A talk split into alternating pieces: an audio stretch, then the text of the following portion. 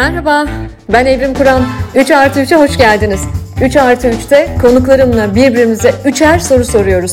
Keyifli dinlemeler. Herkese merhaba. 3 artı 3'ün yeni bölümüne hoş geldiniz. 3 artı 3'ün bu bölümünde konuğum çok uzun bir e, özgeçmişi olan biri ama her zaman olduğu gibi bendeki karşılığıyla anlatacağım. Bu hafta konuğum iş insanı, iklim ve çevre aktivisti ve artık bir yazar da olan Hakan Bulgurlu. Hakan hoş geldin yayına. Çok teşekkür ediyorum Evrim. Çok güzel bir introduction. Kısa ve öz. Yo öyle bırakmayacağım tabii ki. Çünkü 3 artı 3'te her başlangıçta konuklarımı Bendeki karşılıklarıyla ben onları nasıl görüyorum? Hikayelerinde hangi kısmı kısım ilgimi çekiyor? Orayı anlatarak başlıyorum. Sonrasında da ilk sorumla devam edeceğiz. Biraz Tamam e, ben de keyifle dinleyeceğim o zaman tamam, ama süper. yani ifade etmeden geçmeyeceğim. Yani yazar title'ının bana verildiği ilk konuşmam olduğu için bu keyif. evet, e, Hakan'ın e, e, kitabı e, biz onunla yayın evi kardeşiyiz aynı zamanda.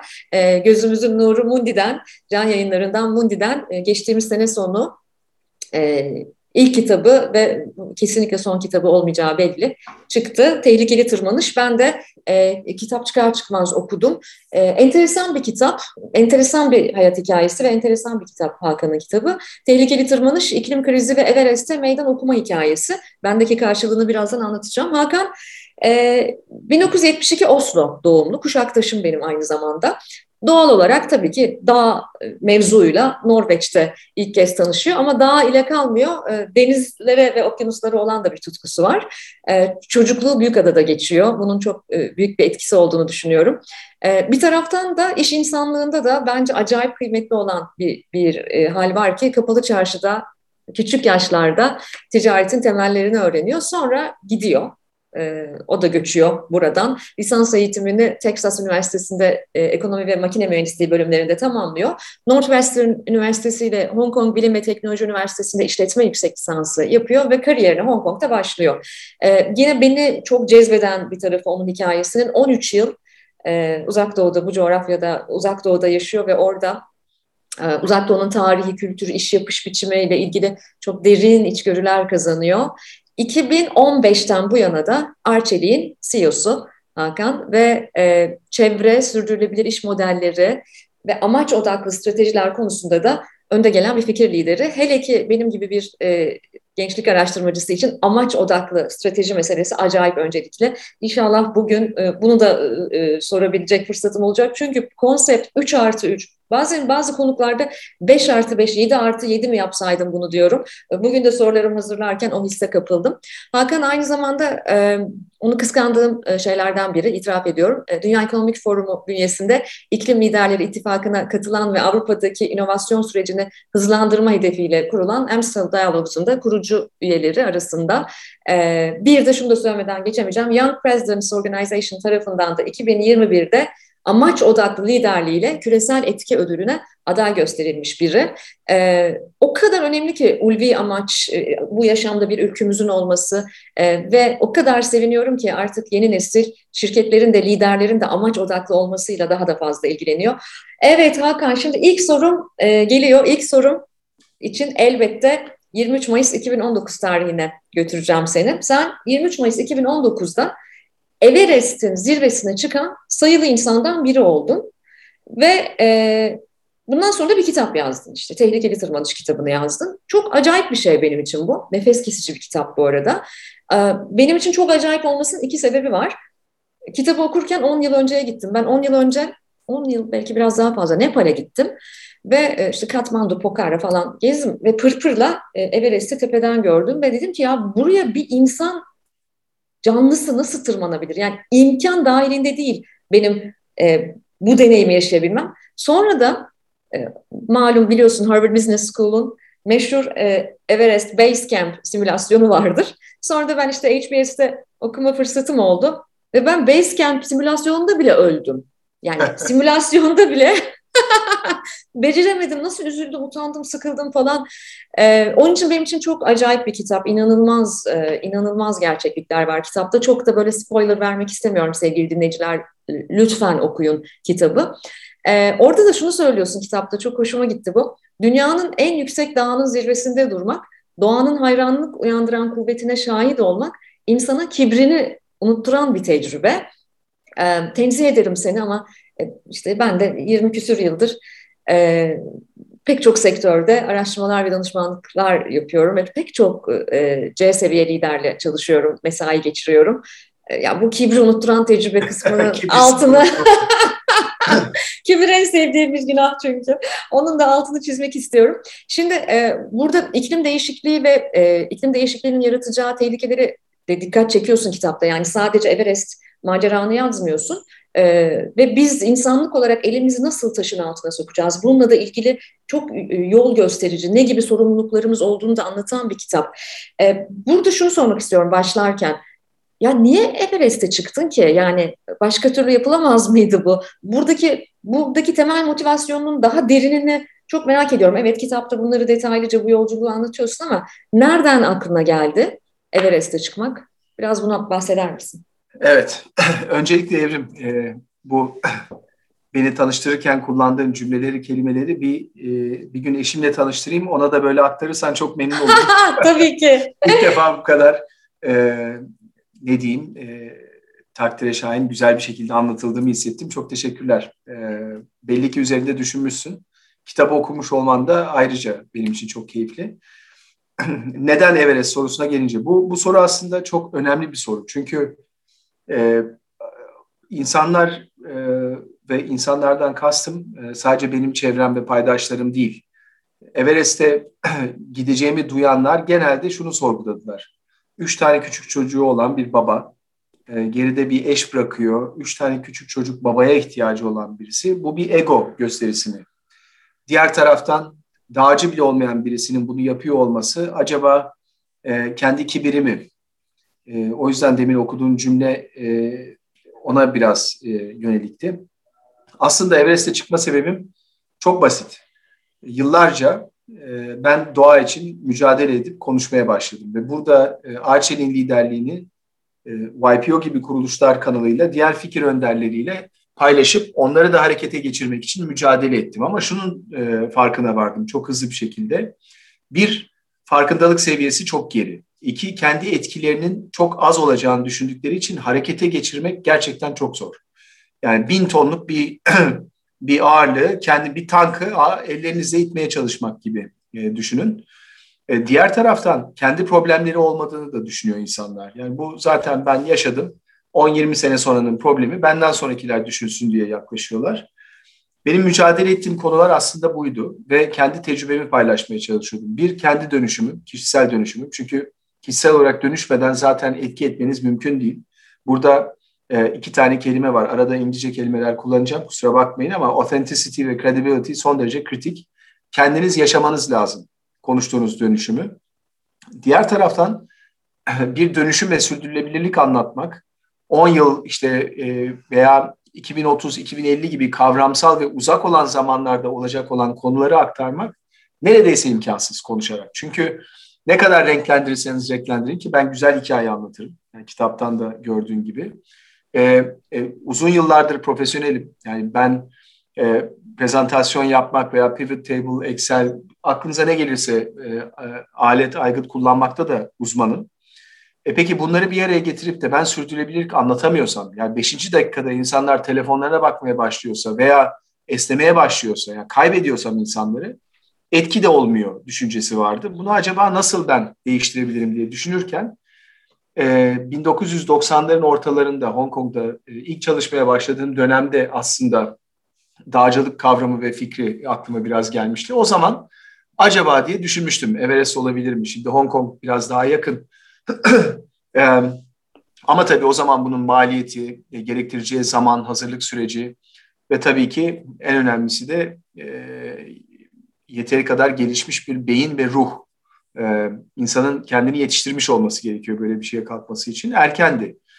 Aklıma geldi. E, daha sonra e, bazı arkadaşlarımla konuşurken bunun teknolojik olarak e, şu anda çok değiştiğini ve e, eskisine oranla çok daha hızlı olabileceğini öğrendim. Öyle olacağını öğrenince bir anda aslında mümkün olabilir.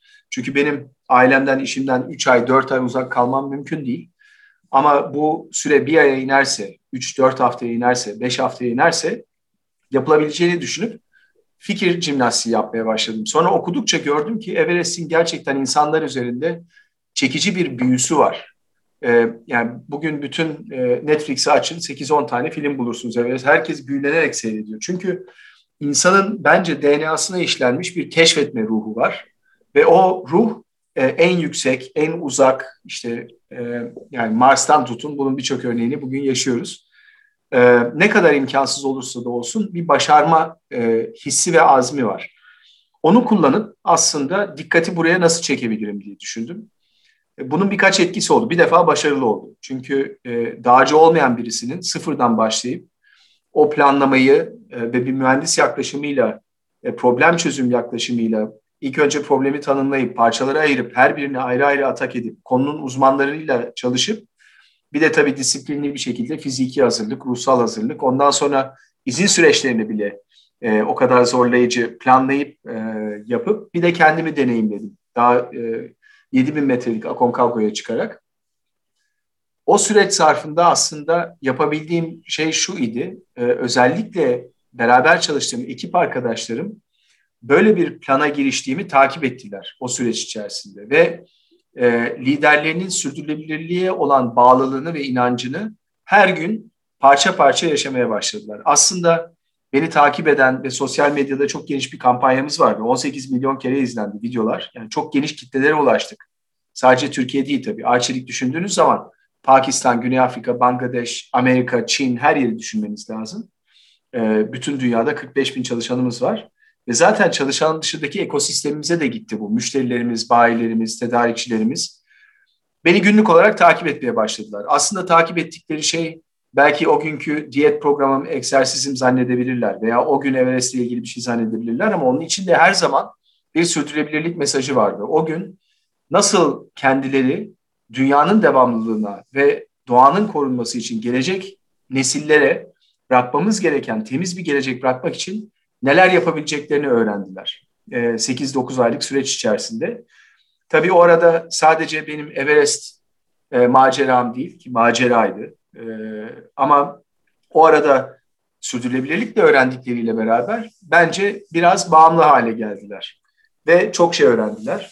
E, tabii 23 Mayıs'ta zirveye çıkabilmek de e, yapabileceğimi çok zannettiğim bir şey değildi. Yani dışarıya pek yansıtmamakla beraber e, benim için kişisel olarak da kendime açtığım ve geliştirdiğim bir başarı oldu. Çünkü kitapta da anlatmaya çalıştığım Everest'e çıkan kişiyle Everest'ten inen kişi birbirinden çok farklı iki kişi.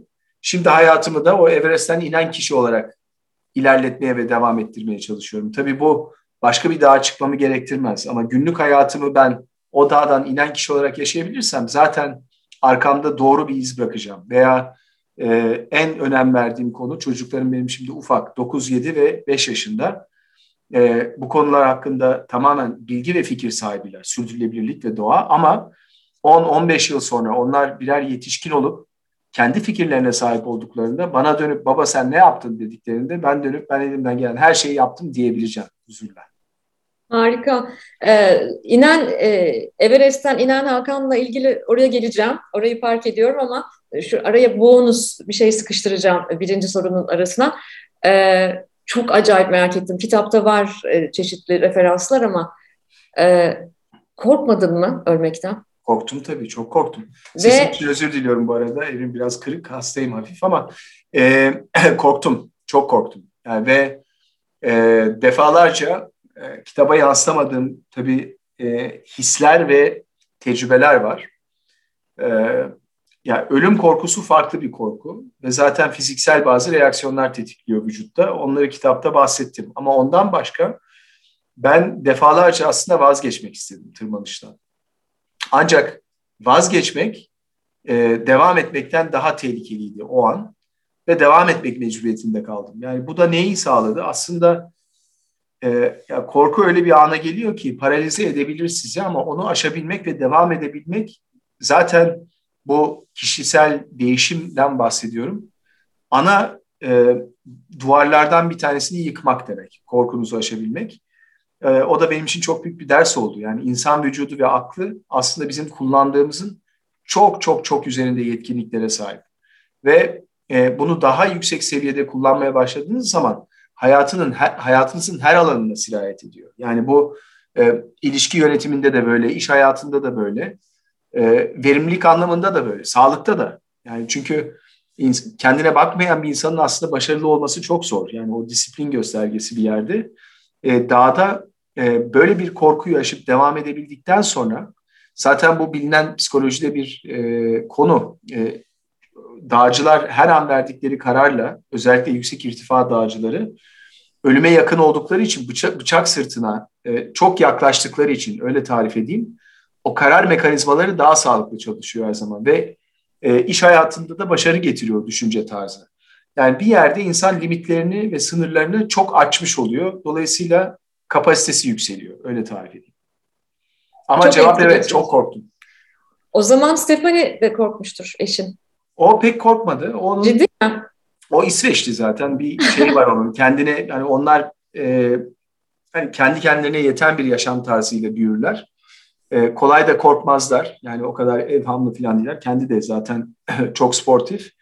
E, o bence biraz fazla naif yaklaştı konuya. E, özellikle dağdan iniş sırasında son e, dağ zirveye atak 12 saat civarında sürmesi gerekirken 34 saat sürdü. O dönemde e, emniyete işte yüksek e, ana kampa yükselt varmış olmamız gerekirken hem karanlık hem eksi 50 derece hem su oksijen bitmiş şekilde hala dağda olduğumuzu biliyorlar. Ve organizatörler de işte 3 kişinin döndüğünü ama 7 metre 7 bin metredeki yüksek kampta kaldığını, iki kişinin hala dışarıda olduğunu söylüyorlar. Fakat kimin olduğunu söylemiyorlar hiçbir şekilde. Şimdi öyle olunca e, hiçbir bilgi alamadılar. 24 saatten uzun zaman. O an korkmuş olmasını tercih ederdim aslında ama e, onun e, tesadüfen o da bir konferanstaydı ve e, o an Everest zirvesine çıkmış birisi tecrübesini aktarıyordu. E, ona söyleyince haber alamadık 24 saat falan adamın suratı değişince o zaman korktu ilk defa. Ama o bence bir e, psikolojik mücadele etme yöntemi onun için. E, o e, iyi olduğumu öğrenince esas korkmaya başladı. E, ama ben de çok duygusaldım zaten. Arayamadım. Yani ondan sonra 24 saat e, kimseyle konuşamadım. Kendimi ayırdım. Çünkü o e, beyindeki nöronlarınızı tekrar birbirine bağlayabileceğiniz aslında yegane zaman fırsatlardan biri hayatta. Yani ölüme çok yaklaştığınızda e, beyin bir kimyasal salgılıyor ve bu daha önce varlığını bilmediğimiz bir e, göğsümüzün üzerinde bir sinir var. Arkada vagus siniri gibi önde bir sinir var. O tetiklendiği zaman bütün vücuda aynı anda aynı mesajı veriyor ve bütün gücü bir yerde topluyor. O şöyle düşünün. Bir çocuk ezilmek üzereyken anne arabayı kaldırma gücü buradan geliyor. O olduğu zaman beyin de kendini yeniden e, örümcek ağı gibi bağlayabiliyor. Yani bütün bağların çözülüp tekrardan bağlanabildiğini düşünün.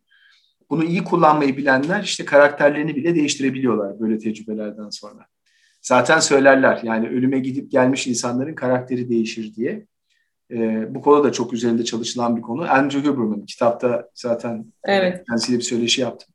Neyse çok fazla kitaptan detaylar Kitap e, yani ben aslında o kadar çok kitaptan detay vermek istiyorum ki ama e, e, iyi okurlar benim dinleyicilerim. E, kitapta hem kitabın kendisinin içerisinde çok e, çok önemli referanslar var. Hem de e, son bölümünde de hem bir okuma listesi hem de belges belgesel listesi var. Bence bu kitaptan sonra bu konuya daha da çok merak saracağınızı düşünüyorum. Ben de öyle oldu. Ben mesela korkuyorum. Dağ, kar, e, bu, bu beni çok korkutan bir şey bu. E, ama daha da çok merak sardım. Daha da çok bu konularla ilgili okumaya, araştırmaya başladım. Çok ilham verici gerçekten. Ve sıra sende. İlk soru evet, sırası işte sende. Aş aşman gereken konulardan bir tanesi bu. Yani seni korkutuyorsa üzerine gitmeni çok öneririm. Çünkü İnan korkacak hiçbir şey yok aslında. Her şey ölçülebilir, her şey hesaplanabilir risk üzerine gitmekle alakalı.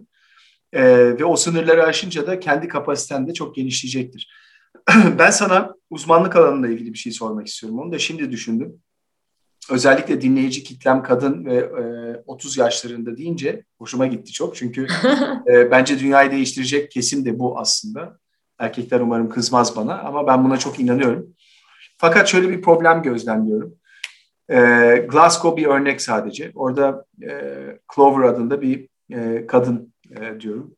Çünkü e, genç, etkileyici, ne dediğini çok iyi bilen e, fakat çok kızgın bir kadın. 20'lerinde yanılmıyorsam 22-23. Clover Hogan. Bakmak isteyen olur belki. Bir aktivist. başarılı bir aktivist. Özellikle iklim krizi ve işte bu karbon problemiyle mücadele etmeyi seçmiş kendine. Ama çok kızgın.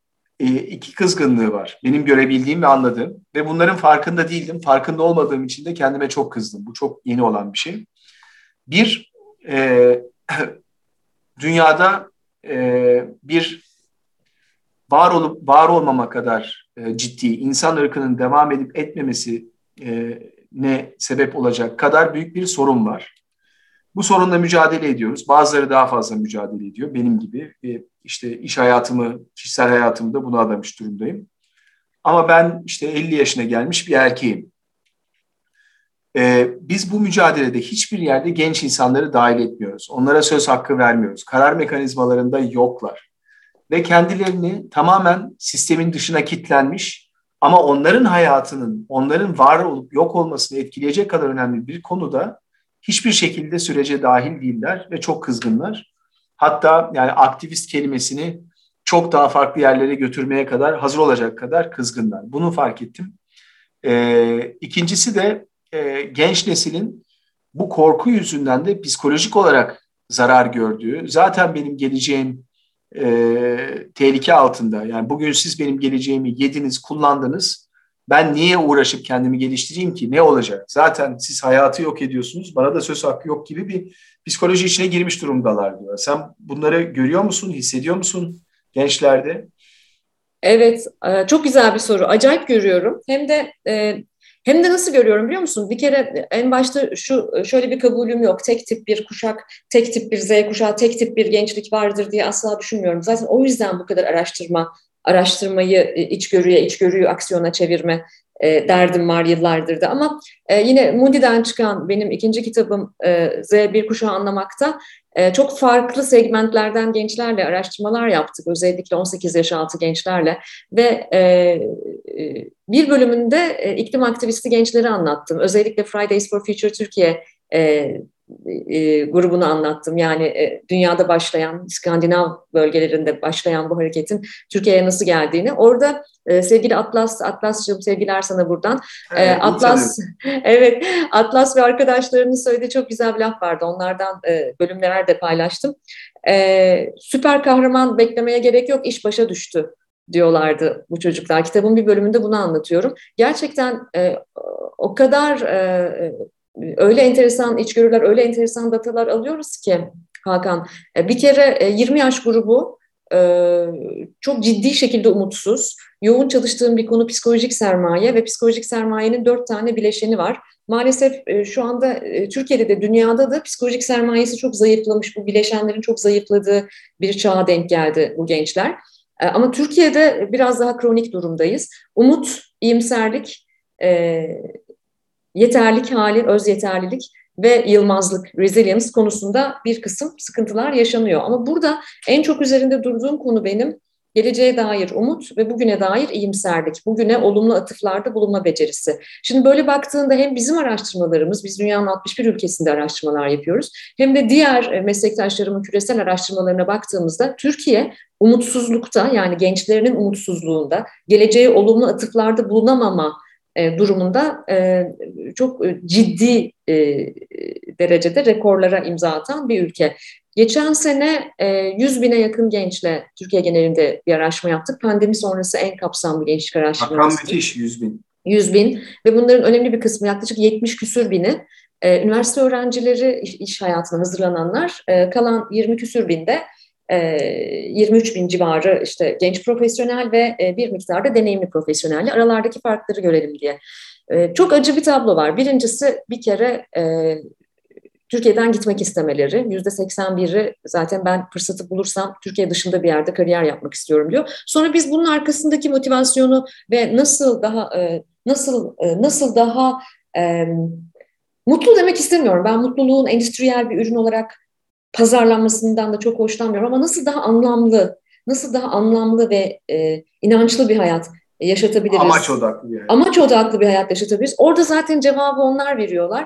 Dünya genelinde bir buçuk milyon gençle araştırma yaptık geçen sene ve bu bir buçuk milyon genç işte yaklaşık yüz bini Türkiye'de şunu söylediler. Bizim çeşitliliğe, kapsayıcılığa, kararlara dahil edilmeye ve ilham veren liderliğe, ilham veren amaç odaklı bir liderliğe ihtiyacımız var. Bu ikisi dünya genelinde en önemli araştırıcımız çıktı. Türkiye araştırmalarımızda da burada çok sıkıntılar olduğunu görüyoruz. Maalesef kapsayıcılık konusunda, çeşitlilik konusunda harikayız. Hep hava atıyoruz. E, Avrupa'nın en genç ülkesiyiz falan diye ama maalesef gençlerin hem e, sadece özel sektörden bahsetmiyorum. Türkiye'nin her kurumunda maalesef kararlardaki e, e, dahil edilmeleri, kapsayıcılıktaki yaklaşımlarımızda çok e, gelişim alanımız var. Bence çok dinlemeliyiz. Çünkü bu canı yanan dünyayı onlara bırakıyoruz ve bu bizim kuşaktan kuşağa sorumluluğumuz. Yani benim torunla, torunlarımın e, anlamlı bir hayat yaşaması için bugün benim sorumluluğum bu.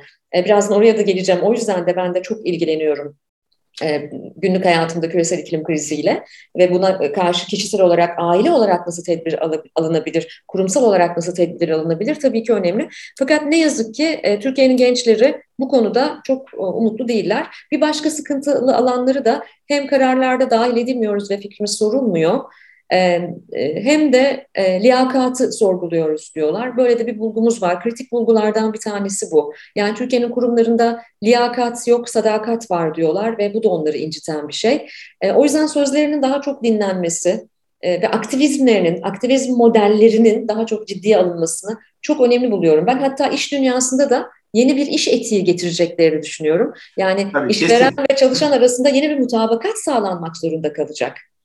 Şimdi biz gelecek dönemde amaç odaklı şirketlerin nasıl ayrıştığını hep beraber yaşayacağız zaten. Çünkü amaç odaklı olan şirketlerin hizmet ve ürünleri tercih edilecek genç kuşak tarafından. Kesinlikle. Ama önemli olan e, senin demin ifade ettiğin, çok inanıyorum buna. Bugün umut gerekiyor. Umut olmadan hiçbir şey olmuyor. Dolayısıyla da ben e, özellikle iklim konusunda çok fazla karamsar olmamaya çalışıyorum. Yani veriye bakıyorum ben mühendisim ama e, o veriyi değiştirebileceğimize gerçekten inanıyorum. Ee, yoksa üç tane çocuk yapmazdım zaten. Yani geleceğimiz olacak. Ama o geleceğe çok inanıp sıkı sıkı sarılan bir gençliğe ihtiyacımız var. Ben orada e, gençliği görüyorum uluslararası anlamda. Türkiye'de de Atlas'ı ve e, ekibini iyi tanıyorum. E, ama bunun çok daha fazla yaygınlaşması gerektiğini düşünüyorum. Yani bir, e, Türkiye'nin önünde çok problem olduğu için istihdam, gelecek kaygısı, e, bunları aşıp e, iklimle ilgili direksiyonu eline alması lazım genç ekibin. Ben burada genç kadınlara çok inanıyorum e, ve aslında onlara daha ağırlıklı bir rol düştüğünü söylemek istiyorum. Bu demin işte çeşitlilik, diversity, equity, inclusion Türkiye'nin ana problemlerinden bir tanesi aslında. E, o konuda da sana bir sorum olacak ama bekleyeyim peki. Tamam. Sırama aslında ben de tam e, çok güzel bir pas attın bana. Tam da ikinci sorumu buradan soracağım sana. E, bu konudaki iyimserlik, e, yaşadığımız bu, bu küresel mücadele alanı ile ilgili iyimserliğini soracağım. Şimdi kitapta sevgili dinleyiciler çok önemli hard data'ya da ulaşıyorsunuz. Mesela Mesela tek bir inek yılda bin e, kilo metan gazı üretiyor. Şimdi bu kısımlar beni acayip ilgilendiriyor. Bilenleriniz var. Ben vejeteryanım. E, sonradan olma bir vejeteryanım. O da çok iyi haber. Yani bir vejeteryan olup sağlık, daha sağlıklı olacağın. Daha Arnold Schwarzenegger bile bunu söylüyor yani. Daha, hani neye ihtiyaç var daha fazla insanların ikna olmak için? Evet. ben işte sonradan olma bir vejeteryanım ve çok etobur büyütülmüş bir e, Doğu Anadolu bir ailenin, Doğu Anadolu kültüründen gelen yani aslında e, sebze yemenin e, neredeyse ayıp olarak kabul edildiği bir yeme içme kültüründen e, gelen biri olarak e, bunun e, kendime, yaşadığım dünyaya, topluma, evladıma karşı sorumluluklarımdan biri olduğunu da düşünüyorum. Mesela yeryüzünde bir milyar sığır var e, yılda 100 milyar ton metan gazı bırakıyorlar atmosfere. E, o yüzden bunları okumak bir yandan da benim kendi kararlarımla da ilgili bana iyi geliyor. Çünkü birçok insan da anlamıyor yani ne gerek var işte bu kadar. Bu kadar e, duyar kasmak diye bir şey var Türkçe'de şimdi böyle bozduk Türkçeyi de. E, bu kadar işte duyar kasmaya ne gerek var? Azıcık yesen olmaz mı falan gibi. Ben mesela kendi adıma kişisel olarak da yaşadığım evde, bulunduğum ortamlarda ne bileyim çöpümü ayrıştırmaya özen gösteriyorum, e, e, bıraktığım karbon ayak izine çok dikkat ediyorum falan falan. E, ve ben de iyimserim. Yani özellikle genç jenerasyonu gördükçe e, hatta genç jenerasyonla dilimize çok giren bir şey var. Greenwashing. Gençler aslında kurumların greenwashing yapmasına da acayip sinirleniyorlar. Yani greenwashing şu demek sevgili dinleyiciler e, miş gibi yapma, dünyayı yeşile boyama, sanki çevreyi çok önemsiyormuşsun gibi davranma, yaptıklarınla, eylemlerinle söylemlerin bir olsun. O yüzden ben çok umutluyum. Ama bunu sana sormak istiyorum. Bu konuda çok önemli bir fikir liderisin çünkü. Ben geç kaldığımızı düşünmüyorum iklim kriziyle mücadelede. E, ama bir taraftan da pek çok uzman da bu tahribatın, yarattığımız tahribatın geri dönülemez ölçüde olduğunu da söylüyor. Sen iyimser misin ve bir acil eylem planına ihtiyacımız var mı ve ne yapabiliriz? Evet.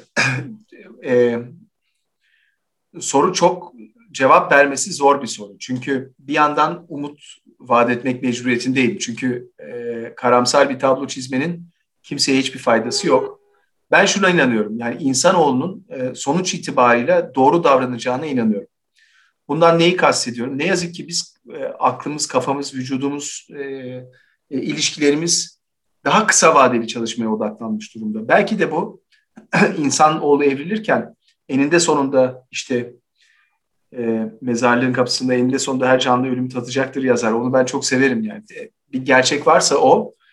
Bence bizim e, fizyolojimiz o ölümü kabullenmek veya hiç düşünmemek üzerine kurulu. Dolayısıyla uzun vadeli çok fazla düşünüyoruz. Dikkat edin yaşlanırken aynaya bakmak bizim yaşlandığımızı hissettirmiyor. Tek onun farkına vardığımız an 20 senedir görmediğimiz bir arkadaşımızı gördüğümüzde bir anda ona bakıp kendimizin yaşlandığını hissediyoruz. Bir ayna niteliğinde o e, fizyolojinin etkisi olmadan gözlemliyoruz zamanın ilerlediğini.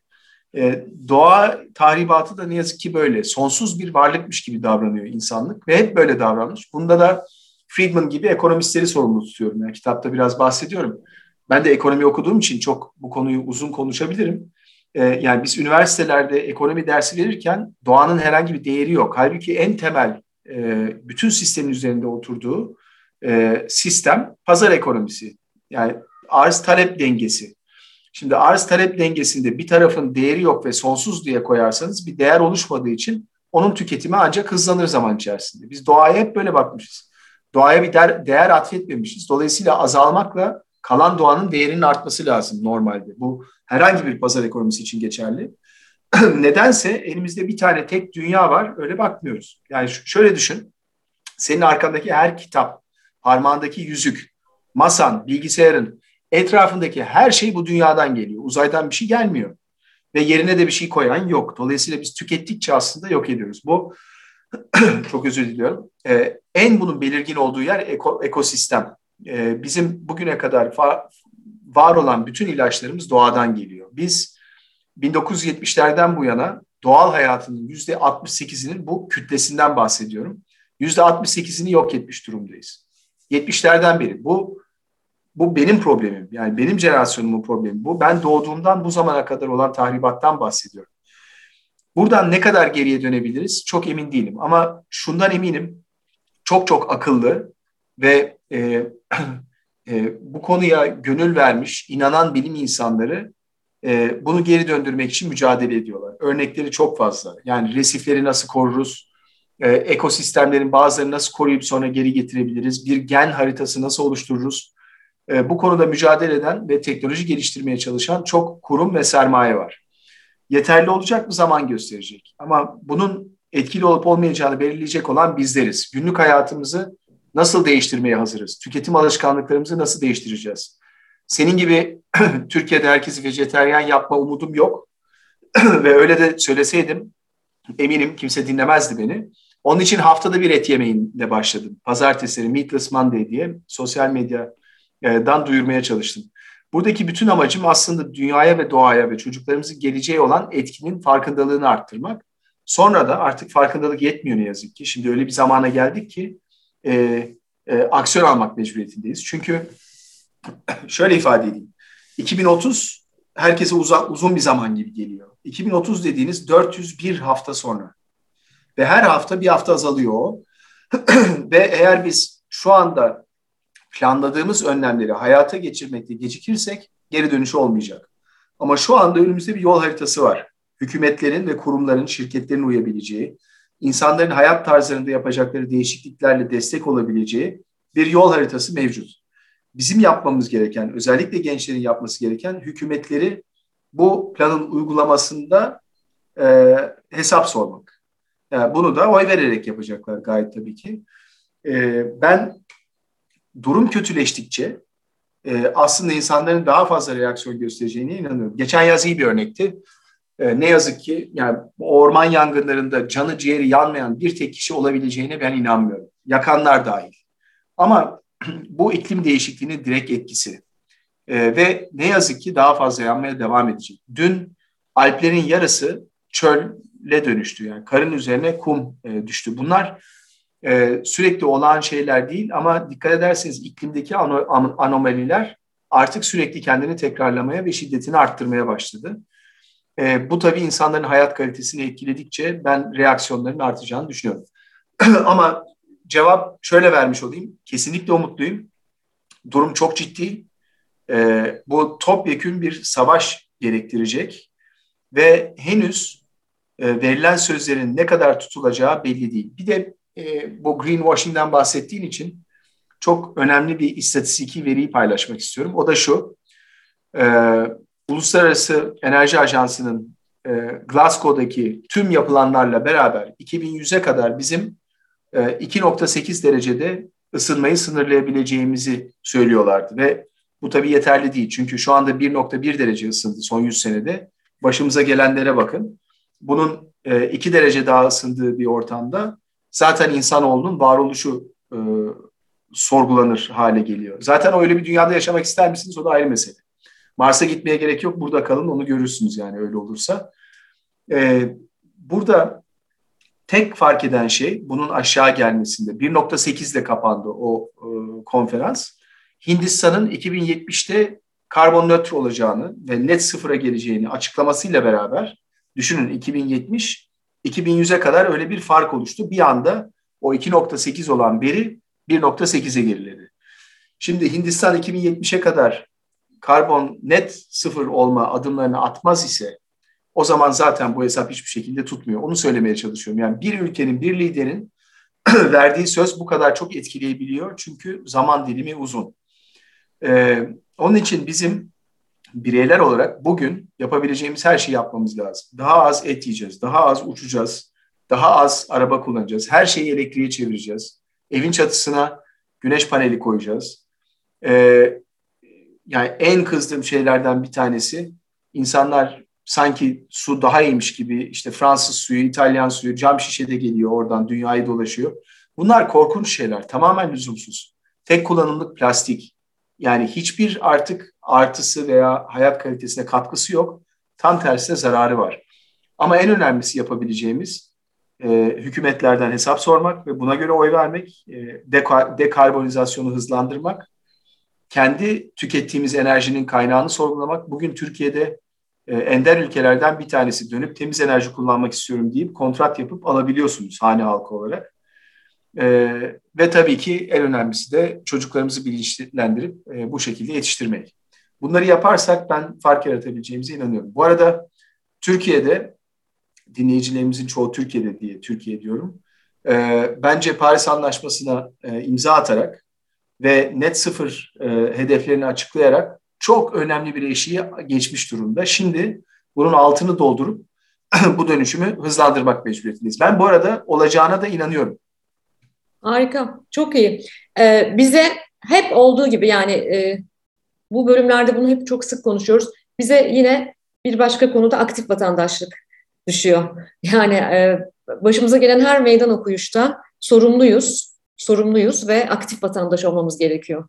Haklarımız var ve ödevlerimiz de var bireyler olarak. O yüzden bunu bir kez daha hatırlattığın için çok teşekkür ediyorum. E, ve soru sırası sende. E, arada e, tamam. Aslında iki sorum var. Bir tanesi kadına döneceğim geri. Tamam. Yani Türkiye'de kadının rolünü bu araştırmalarda genç e, jenerasyon. Ben şuna çok inanıyorum. Kadın elevate olmadığı sürece e, ve tam eşitlik sağlanmadığı sürece bu sayılarda değil sadece. Yani toplumun yaklaşımı, yetiştirilmesi ve ben sorunu nerede gördüğümü de söyleyeyim. Yani benim kızım ve oğlum var. Kızım e, ilkokula başladığında e, futbol oynamak istediğinde hiçbir kız çocuğu yok futbol oynayan. İşte ip atlamaya gösteriliyor. Yani ayrım oradan başlıyor. Bu okulların kabahati de değil, ailelerde başlayan bir değişim e, gerekiyor. E, ikinci sorun da benim gözlemlediğim ve bunun için de Arçelik olarak çok mücadele ediyoruz. E, kadınların özellikle ortaokul yaşlarında e, 8-14 yaş arasında e, STEM e, yani işte matematik, fizik, kimya gibi dallardan uzaklaşıp sosyal dallara yönlenmesi, yönlendirilmesi, E, bu da tabii ne yapıyor? Şimdi biz diyoruz ki işte mühendislerimizin yüzde STEM rollerinde yöneticilerin yüzde 35'i kadın olacak diyoruz ama havuz boş. Havuz boş olunca bunu yapmak çok çok zor. Onun için biz de buralardan müdahale edip işte çocukları e, bu konularda heyecanlandırıp mentorluk programları geliştirip işte 100 bin tane kız çocuğuna ulaşıp vesaire elimizden gelen her şeyi yap, yapmaya çalışıyoruz. Ama bu o kadar yetersiz ki e, senin buradaki düşüncelerini çok merak ediyorum. Çünkü toplumun nabzını tutuyorsun. E, umut var mı? Yani sen bana dünya için umut var mı? Sürdürülebilirlik için, doğa için umut var mı dedin. Ben de sana şunu sormuş olayım. Türkiye'de kadının yeri için umut var mı? Evet, e, gene süper bir soru. Çok teşekkür ediyorum. Çünkü bunu hem bir e, gençlik araştırmacısına hem de bir feministe sorduğum için e, daha da keyif duydum. Ben e, özellikle Türkiye'de, özellikle Türkiye'deki sosyal etki çalışmalarımın iki tane çok önemli ayağı var. E, bir toplumsal cinsiyet, e, biri de yaş ayrımcılığı ve özellikle gençlik, e, toplumsal cinsiyet ayrımcılığı ve yaş ayrımcılığına karşı çalışmalar yapıyorum. Ve e, özellikle gençlik çalışırken genç kadınları mutlaka her sene genç kadınlarla ilgili datamızın üzerinden tekrar tekrar geçiyoruz. Ve bahsettiğim STEM konusu çok önemli. E, Türkiye'de önemli dertlerimizden biri yani e, fen, teknoloji, mühendislik, matematik bölümlerinden mezun kadın öğrencilerin e, üretimde e, yer almak ve kendi alanlarında alan uzmanlıklarını kullanarak çalışmaktansa daha e, daha e, nasıl söyleyeyim öngörülebilir, daha konvansiyonel işlere doğru yönelmeleri ve e, hatta çeşitli e, hayal ettikleri endüstrilerden tamamen çıkmaları gibi durumlarımız var bizim. Şimdi bizim araştırmalar şunu gösteriyor. Birincisi sana çok acayip bir şey söyleyeceğim.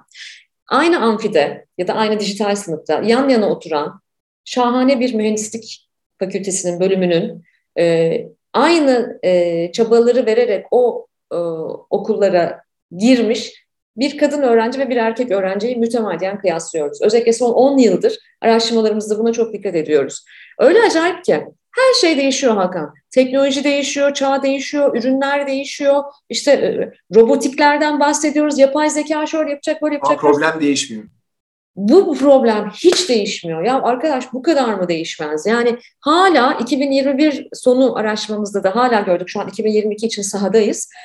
Hala kadın mühendislikte okuyan kadın öğrenci diyor ki ben diyor mezun olduğumda 4000 lira civarı maaş hak edişim olur diyor. Erkek öğrenci benim 7 bin lira civarı hak edişim olur diyor. Ya arkadaşlar aynı yok, şartlarda... Yok, değil, böyle değil. Biz bunu biz bunu çözdük. Lütfen ben kadın mühendis olmak isteyenler de bize gelsinler kadın mühendis bulamıyoruz. Aynı yani, maaş, hatta fazlasını vermeye razıyız neredeyse. Bu çok enteresan. Evet. Ve yanı evet, sıra enteresan. E, ve yanı sıra e, tabii orada ben şimdi bu e, yeni kitabım benim de dördüncü kitabım e, kadınların e, imposter fenomeni üzerine olacak. Yani aslında benim bulgum şu imposter fenomeni yani kadının aslında kendini yetersiz hissetmesiyle ilgili yaşadığımız fenomen özellikle iş dünyasında Toplumdan bizi alıkoyan aslında çok küçük yaşlardan ve inanamayacağımız sosyoekonomik seviyelerden geliyor. Yani her seviyeden bu geliyor. Dolayısıyla biz işte Türkiye genelinde bunun araştırmalarını yapıyoruz şu anda da. Ve şunu görüyorum aynı zamanda da mesela kadın öğrenci e, eğitim sektörüne evriliyor. Çünkü toplum onu oraya yöneltiyor. Öğretmen ol diyor. Yaz tatilin daha uzun diyor. Ee, ama bu e, şahane eğitimleri alan bu çocuklar aslında sadece Türkiye'de bu derdi yaşamıyorlar. Yine e, bir yere gidelim, meşhur bir yere gidelim, Silikon Vadisi'ne. Silikon Vadisi'nde de STEM mezunu kadınlar aynı problemleri yaşıyorlar ve çok ciddi bir cam, cam tavan sorunuyla karşılaşıyorlar. Çok ciddi bir e, e, aslında e, psikolojik e, abuse'le, tacizle de karşılaşıyorlar ve bırakmak zorunda kalıyorlar. Bu çok büyük bir mücadele alanı. Ben özellikle e, STEM'de yani e, fen, teknoloji, mühendislik, matematik bölümlerinde kendi ana odaklarındaki mesleklerini yapmaya yönlendirilmelerinin çok önemli olduğunu düşünüyorum. Ümit varım. Çünkü neden ümit varım biliyor musun?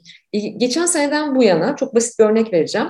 Geçen seneden bu yana e, MEF Üniversitesi'nde DEI dersleri veriyorum. Diversity, Equity, Inclusion dersleri veriyorum. Bu bir lisans seviyesinde ilk ders. Yani Türkiye'de ilk böyle bir şey. Başka bir üniversitede böyle bir ders yok. Çok hani e, girişimci ruhu olan bir üniversite olduğu için böyle bir şey istedim ben yapmak. Gel yap dediler. Ve ne oldu biliyor musun Hakan? Her dönem biz kontenjan artırmak zorunda kalıyoruz. Öyle bir ilgi var ki bütün bölümlerden öğrenciler geliyor ve sürekli vakalar çalışıyoruz. Sürekli şirketler gelip e, işte biz DEI'de şuradayız ve buraya gitmek istiyoruz diye anlatıyor falan. Hem akademik hem de gerçek yaşam örneklerini çalışıyoruz. Ve ben orada hem kadın öğrencilerimden ama hem de erkek öğrencilerimden bu konuda müthiş bir duyarlılık görüyorum. Ve bu konu duyulmaya başladıkça da Türkiye'nin dört bir tarafındaki üniversitelerden biz de derse misafir olarak katılabilir miyiz? Biz de kendi okullarımızda bunu çalışabilir miyiz? E, beklentileri geliyor. Buna dair çok büyük bir beklentileri var. O yüzden bizi dinleyen kural koyucu, karar verici liderlere de belki bir kez daha bunu hatırlatmak lazım. Burada büyük derdimiz var ama bu tek bir kişinin, tek bir şirketin, tek bir kurumun, tek bir liderin e, yöntemler geliştirmesi veya tedbirler almasıyla aşılabilecek bir sorun değil evden, aileden ve kadınlık ve erkeklik hallerinin dilde düzenlenmesinden başlayarak en başta biz buraya doğru gideceğiz. Ben çok ümit varım. Bayan, hanım filan bizde yasak yok böyle kelimeler. Bitti. Ve tebrik ediyorum sizi. Ben de e, hala pek çok toplantıda e, bayan ve kadın arasındaki farkı anlatmak durumunda kalıyorum. Ömrüm yettiğince de anlatmaya devam edeceğim. Ama ne güzel ki bunlar soruluyor. Geçtiğimiz günlerde iş dünyasında çok muteber bir dostum o bunu dinliyordur şimdi, biliyor kendini. Dedi ki Evrim dedi ve çok iyi eğitimli, çok çok e, başarılı bir iş insanı. Bana bir kez daha anlatır mısın bayan ve kadın arasındaki farkı? E, bunları bol bol anlatacağız, konuşacağız ve aslında bunun arkasındaki e, gündemlerin neler olduğunu bol bol anlatacağız. Bu kadar basit bir şey, minicik bir şey. Dili değiştirirsek dünyanın değişeceğini düşünüyorum ben. Bu kadar, bu kadar basit bir şey bile aslında öğrencilerimizin, kadın öğrencilerimizin kendileriyle ve iş yaşantıyla ilgili, yaşantısıyla ilgili beklentilerini bile düzenleyecek. Hakan geçen sene 2021'de biz 100 bine yakın öğrenciye sorduğumuzda yaklaşık bizim yarı yarıya kadın erkek dengemiz oluyor. En umutsuz yani mezun olduğumda iş bulmaktan yana en umutsuzum diyenler gene genç kadınlardı. Neden böyle olsun? Bu makus bir talih değil. Neden böyle olsun bu? Niye kadın daha umutsuz? Bütün bunları e, çok incelemek, çalışmak lazım. Şu anda da e, 18-35 yaş arası toplumsal cinsiyet eşitliği perspektifi üzerinde bir araştırma yapıyoruz Türkiye'de. Mayıs ayında e, e, açıklayacağız bunu. E, Türkiye genelinde acaba nasıl görüyor 35 yaş altı gençler toplumsal cinsiyet konusundaki durumlarını diye. Ama çok kuvvetli ayrımcılıklara maruz kalıyoruz her seviyede. Bu da çok küçüklükten başlayacak. O yüzden masallarımıza, aslan oğlum, prenses kızım iletişimlerimize ebeveynler olarak çok dikkat etmemiz lazım diye düşünüyorum.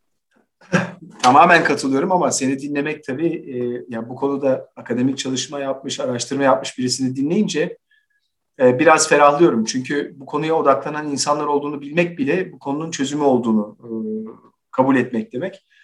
E, ama bu da aynı doğa ve sürdürülebilirlik gibi her birimizin mücadele etmesi gerektiği bir konu. Yani şöyle anlatmaya çalışıyorum ben insanlara. Yani iki elimiz, iki kolumuz var. Yani şu andaki gidişatımızda bir kolumuzu arkamıza bağlayıp e, güreş maçına çıkmak gibi bir şey bizim yapmaya çalıştığımız. E, ya kazanmayı beklemek Einstein demiş ya hep aynı şeyleri yapan e, ve farklı bir sonuç bekleyen adam delinin tanımıdır diye.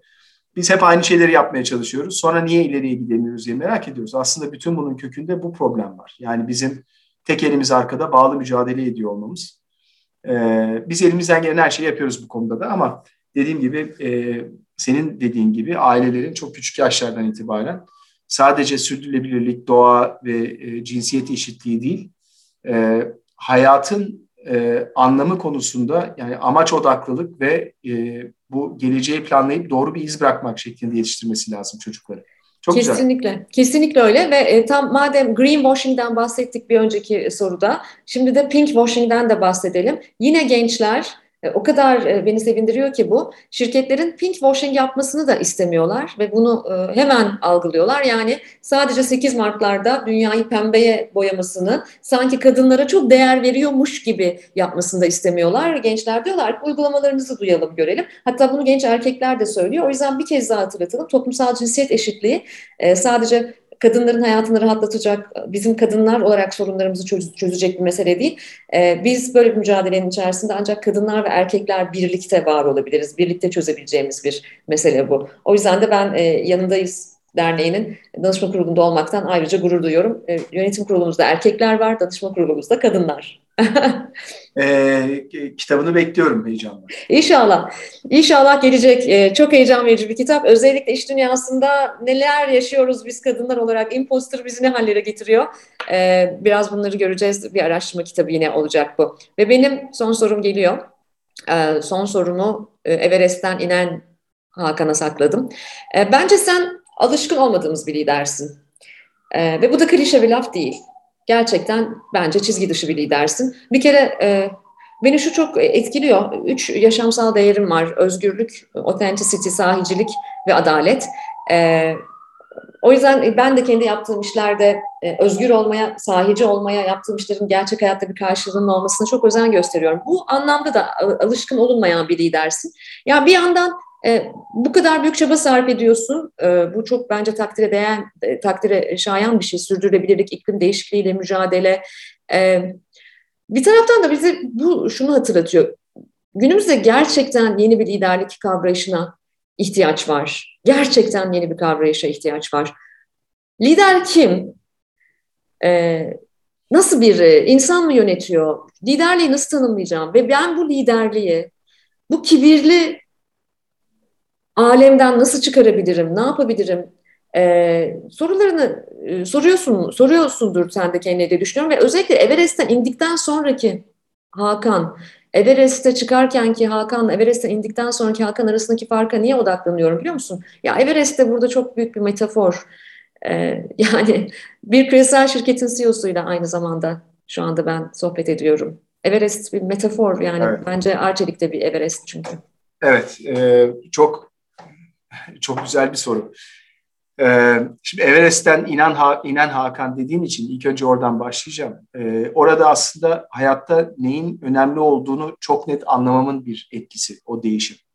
O da e, bu doğayla mücadele etmeye çalışan kibirli insanın aslında hiçbir şansı olmadığı ve bir toz zerresi kadar önemsiz olduğu. Yani ben ne yaparsam yapayım benim etkim manasız. Zaten o yüzden de kitabın ilk sayfasında aydan çekilen ilk evet. Earthrise e, resmini koydum. Çünkü simsiyah, renksiz, yaşam olmayan sınırsız bir ortamda bir ışık yüzmesinde aydınlanan küçücük bir nokta var. Ve o küçücük nokta bizim dünyamız.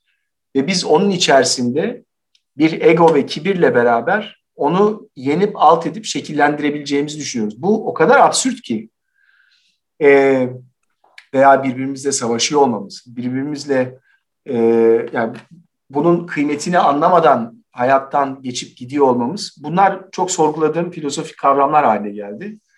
Onun için e, kendi hayatımda ben etki bırakmak istedim. Yani birincisi e, sadece sevdiğim insanlara odaklanıp vaktimi onlarla geçirmek. Sevdiğim derken e, bana yakın olan, benim sevdiğim, ilişkide olduğum bu e, sadece aile anlamına gelmiyor. Bu inandığım, fikrine inandığım, e, güvendiğim, saydığım, e, tanımadığım insanlar da olabilir. Ama e, odaklanmam gerektiğini fark ettim. O odaklanmayla beraber zaten insan çok daha mutlu ve dolu bir hayat yaşama şansını elde ediyor. Bir diğeri de hayatım boyunca yaptıklarımın bir iz bırakmasını istedim. O da e, benim e, yönettiğim platform, liderlik ekibiyle beraber Arçelik bu konuda son derece önemli. Çünkü e, ölçek ekonomisine sahip. Patagonya hep söylüyorum çok seviyorum elbiselerini, kıyafetlerini, CEO'sunu da tanıyorum. İsmini kullanmaktan da çekinmiyorum. Kendisine de söylüyorum çünkü. Belki doğa anlamında liderlikte muazzam bir şirket ama çok küçük, etkisi yok. Arçelik dediğinizde dünyanın her yerinde 50 milyon elektrik tüketen cihaz satıyoruz. Dolayısıyla bizim karbon salınımındaki sağlayacağımız kazanımlar işte şu anda verdiğimiz sözler 2030'a kadar toplam Macaristan, ülke olarak Macaristan'ın bir yıllık salınımlarına eşit bizim azaltacağımız salınımlar. Şimdi böyle olunca etki edebilecek bir ölçüye sahip ve ikinci özelliği de gelişmekte olan bir ülkeden geldiği için e, diğer bu konuda liderlik edebilecek Pakistan, Bangladeş, Hindistan aslında problem büyüyerek oralardan geliyor. Oradaki insanlara tüketmeyin diyemezsiniz. Onlara bunun yapılabileceğini göstererek aslında çok büyük bir örnek yakalamış olduk. Ben burada yarattığım farkla dönüp 10-15 sene sonra çocuklarımın gözünün içine bakıp ben elimden geleni yaptım diyebileceğim. Diğer taraftan tabii kişisel olarak hayat tarzı, davranış, buralardaki değişiklikler de önemli. Ama önemli olan etki alanınızda bir değişim yaratabilmek. E, bu inen Hakan'la çıkan Hakan arasındaki fark belki burada. Çıkan Hakan biraz daha e, bu değişimi sahiplenip işte ben yaptım, çıktım, başardım, ne kadar güçlüyüm, ne kadar güzel planladım diyen bir Hakan. İnen Hakan ise e, bunların hiçbir tanesi önemli değil. Esas fark edecek olan şey toplum için iz bırakacak bir şey yapmak e, ve bunu yapabilmiş olmak. Kitabı yazma eforu da buydu. Çok zordu benim için. Yani o kitabı yazmak eğer Covid olmasaydı mümkün olmazdı. Benim hayatım havaalanlarında, uçaklarda geçiyordu. Şimdi en azından o havaalanları gitgellerden kazandığım, e, ölü zamanlarda kazandığım bir kitap. Amaç gene ne kadar çok insan okursa etki etmek. Yoksa ben bir kitap yazdım, başardım. Kitap yazan en başta sen bilirsin. Kitap yazmak demek e, cepten para harcamak demek. Kesinlikle. e, e, yani amacım artık farklı. Onu e, anlatmaya çalışıyorum. Liderlik kavramına gelince de aslında eski böyle otoriter e, benim e, çok güzel bir quote gördüm bugün. E, Dostoyevski e, quote'u diyor ki e, benim dediğim doğrudur derken ben herhangi bir bilime veya veriye e, yaslanmıyorum. Benim inancım eğer ben diyorsam ben haklıyımdır. Dolayısıyla gerçek odur. Ben dediğim için demiş Dostoyevski bir lider hakkında. Stalin'den bahsediyor. Bugün Putin için geçerli. e, bence e, artık liderlik tamamen e, ortadan kalkabilecek bir kavram. Çünkü hiyerarşiye ihtiyaç yok. İhtiyaç olan kolaboratif, insanların birbiriyle çalışıp ortak bir değer ve kavram amacına hizmet edebilmeleri. Amaç odaklılık da bu zaten. Bugün Arçelik'te dünyanın neresinde çalışan bir arkadaşıma sorarsanız sorun cevap aynı olacaktır. Ben bu şirkette yarattığımız doğa, sürdürülebilirlik ve iklim alanında yarattığımız fark ve liderlik için çalışıyorum ve bundan haz alıyorum diyecektir. Kime sorarsanız sorun bu cevabı alacağımıza eminim. Bir gün sorarsınız inşallah. E, tabii bu çok büyük bir fark yaratıyor. Çünkü bu başarıyı getiriyor. E, ya ortak e, bir üst amacı olan insanların deviremeyecekleri daha yok. E, onun için artık liderlik kavramı e, insanları bir araya getirmek, servant leadership dediğimiz farklı insanlardaki özellikleri e, geliştirebilmek. Yani bir yandan tecrübe, bir yandan e, iletişim gücü ama esas bu amaç odaklı e, üst e, hedefi koyabilmek. Liderlik bu bence artık. Muhteşem, muhteşem. Ee, dilimiz döndüğünce liderlik ve amaç odaklılığı yan yana kullanmaya devam edeceğiz diye düşünüyorum. Belki bir avuç kişi yapacağız bunu ama katlanarak büyüyecek bu yeni jenerasyonlarla da beraber. Buna çok inanıyorum. Çok heyecan veriyor e, bu kadar büyük bir organizasyon liderinden bunu du- duymak özellikle. Çok heyecan ve çok umut veriyor bana. Ve son soru sırası ben sende. De. Peki, e, zamanımızı açtığımız e, farkındayım. Ben e... Ama kesmiyoruz Hakan, kanal bizim ya. Doğru. Gençler gençler açısından yine bir e, soru. Ben bu di, dijitasyona ve bunun getireceği verimliliğe, e, hayat kalitesindeki yükseltmeye, bu sınırsız teknolojinin sınırsız bir gücü var. Zaten belki de iklim konusunda iyimser olmamın altında da bu teknolojiye olan inanç yatıyor. Çünkü buraya odaklandığımız zaman insan insanoğlu olarak hem beyin gücü hem sermaye olarak e, ben bugün olmayan teknolojiler geliştirerek çözüme ulaşacağımıza inanıyorum. Tabii bunu böyle anlattığım zaman bu veri bazlı bir şey olmadığı için biraz tenkit de almıyor değilim. Ama ben buna inanıyorum. Bunun örneklerinden bir tanesi e, şimdi yeni işte sanal ortam dediğimiz yani sosyal medyadan geçtik. Bence sosyal medya artık geride kalacak. E, faydasından çok zararı olan bir e, e, oluşum idi. 10, 15, 20, 30 sene sürdü. Şimdi bu artık evrilerek yeni bir dünyaya dönüşecek. Metaverse bunun isimlerinden bir tanesi. Bunu yapan şirketlerden bir tanesi. Ben biraz buradan korkuyordum. Belki çocuklarım olduğu için işte bu yani hayattan koparır mı insanları diye ama sonra arkadaşlar benim için bir toplantı organize ettiler ve inanamadım. yani verimlilik artışı, iletişim gücü, e, o sanal gerçekliğin verdiği bugün dünyamızda yapamayacağımız kabiliyet ve yetkinlikler beni çok etkiledi. Ee, burada gerçekten bir gelecek görüyorum. Gençler açısından sen nasıl algılıyorsun bunu? Bu e, işte tamamen sanal bir ortama geçen hayatın yarısı, sosyal ortam, senin beraber çalıştığın gençleri heyecanlandırıyor mu, korkutuyor mu? Ee, orada nasıl bir dünya gözlemliyorsun? Bu da çok güzel bir soru. Teşekkür ederim. Orada e, ben bir risk görmüyorum. Ebeveynlerle de veya işte eğitim kurumlarıyla da çalışırken bu ara çok üzerinde durduğumuz bir konu. E, çünkü şöyle olduğunu düşünüyorum. E, David Wallace'ın çok güzel bir hikayesi var. This is water, bu su. Zaten suyun içinde balıklar ve aslında suyun içinde olduğunun farkında bile olmayabilirler. Dolayısıyla dijital dünya, metaverse dünyası veya gençler için böyle. Ama mevzu bizim dijital okur yazarlık, teknoloji okur yazarlığını genç kuşaktan başlayarak geliştirmemiz e, ve aslında orada da günlük hayatta olduğu gibi e, etik kodlar olduğunu anlatmamız. Benim tek endişem bu olur. Oranın da bir etik, netiket denen hani o oranın da bir etik kodları var.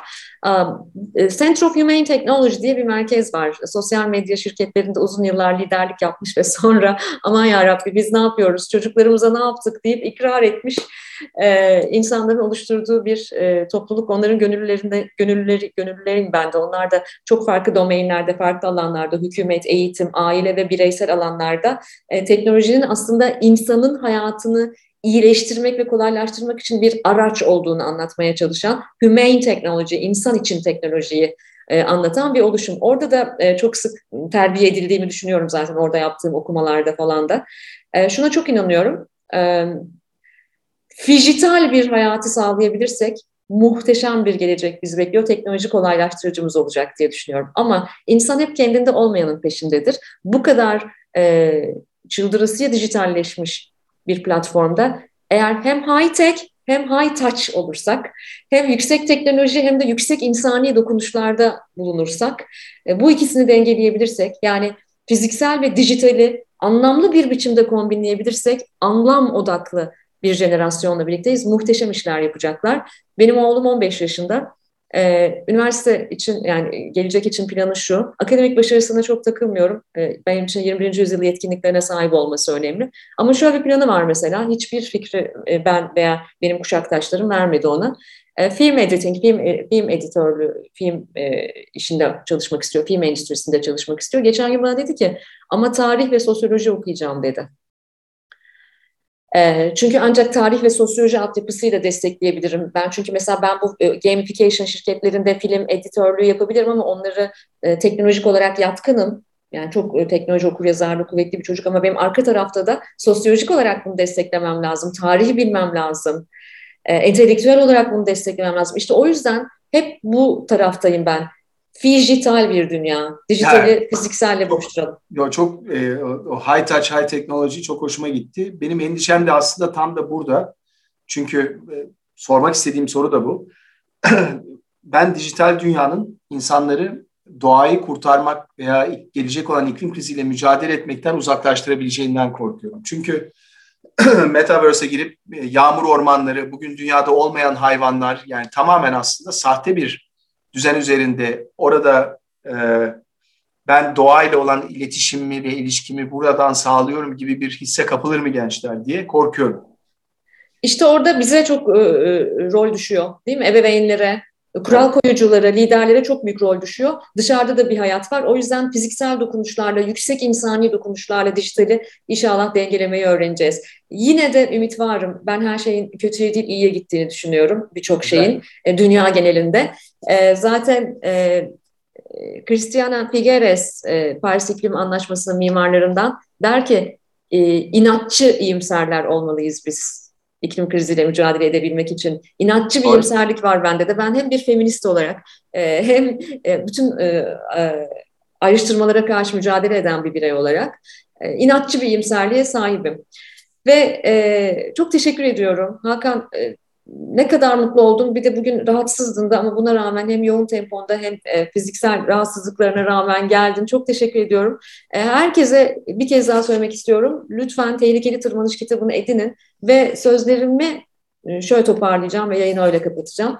Benim çok sevdiğim e, bir alıntıyla Hakan e, epigraf yapmış kitabına, başlangıç yapmış. Zaten kitabı da Soluk Mavi Nokta'nın tüm çocuklarına adamış. Carl Sagan'ın Soluk Mavi Nokta metni ile kapatmak istiyorum. O noktaya tekrar bakın. O nokta burası. O nokta evimiz. O nokta biziz. Sevdiğiniz, tanıdığınız, adını işittiğiniz, şimdiye dek var olmuş bütün insanlar tüm hayatlarını o noktanın üstünde geçirdi.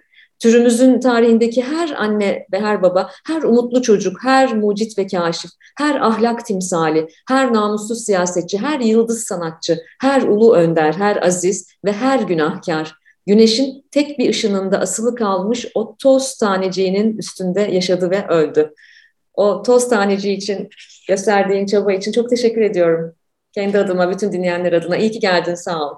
Evrim ben de çok keyif aldım. Çok çok teşekkür ediyorum. Tekrar görüşmek dileğiyle. Görüşmek dileğiyle.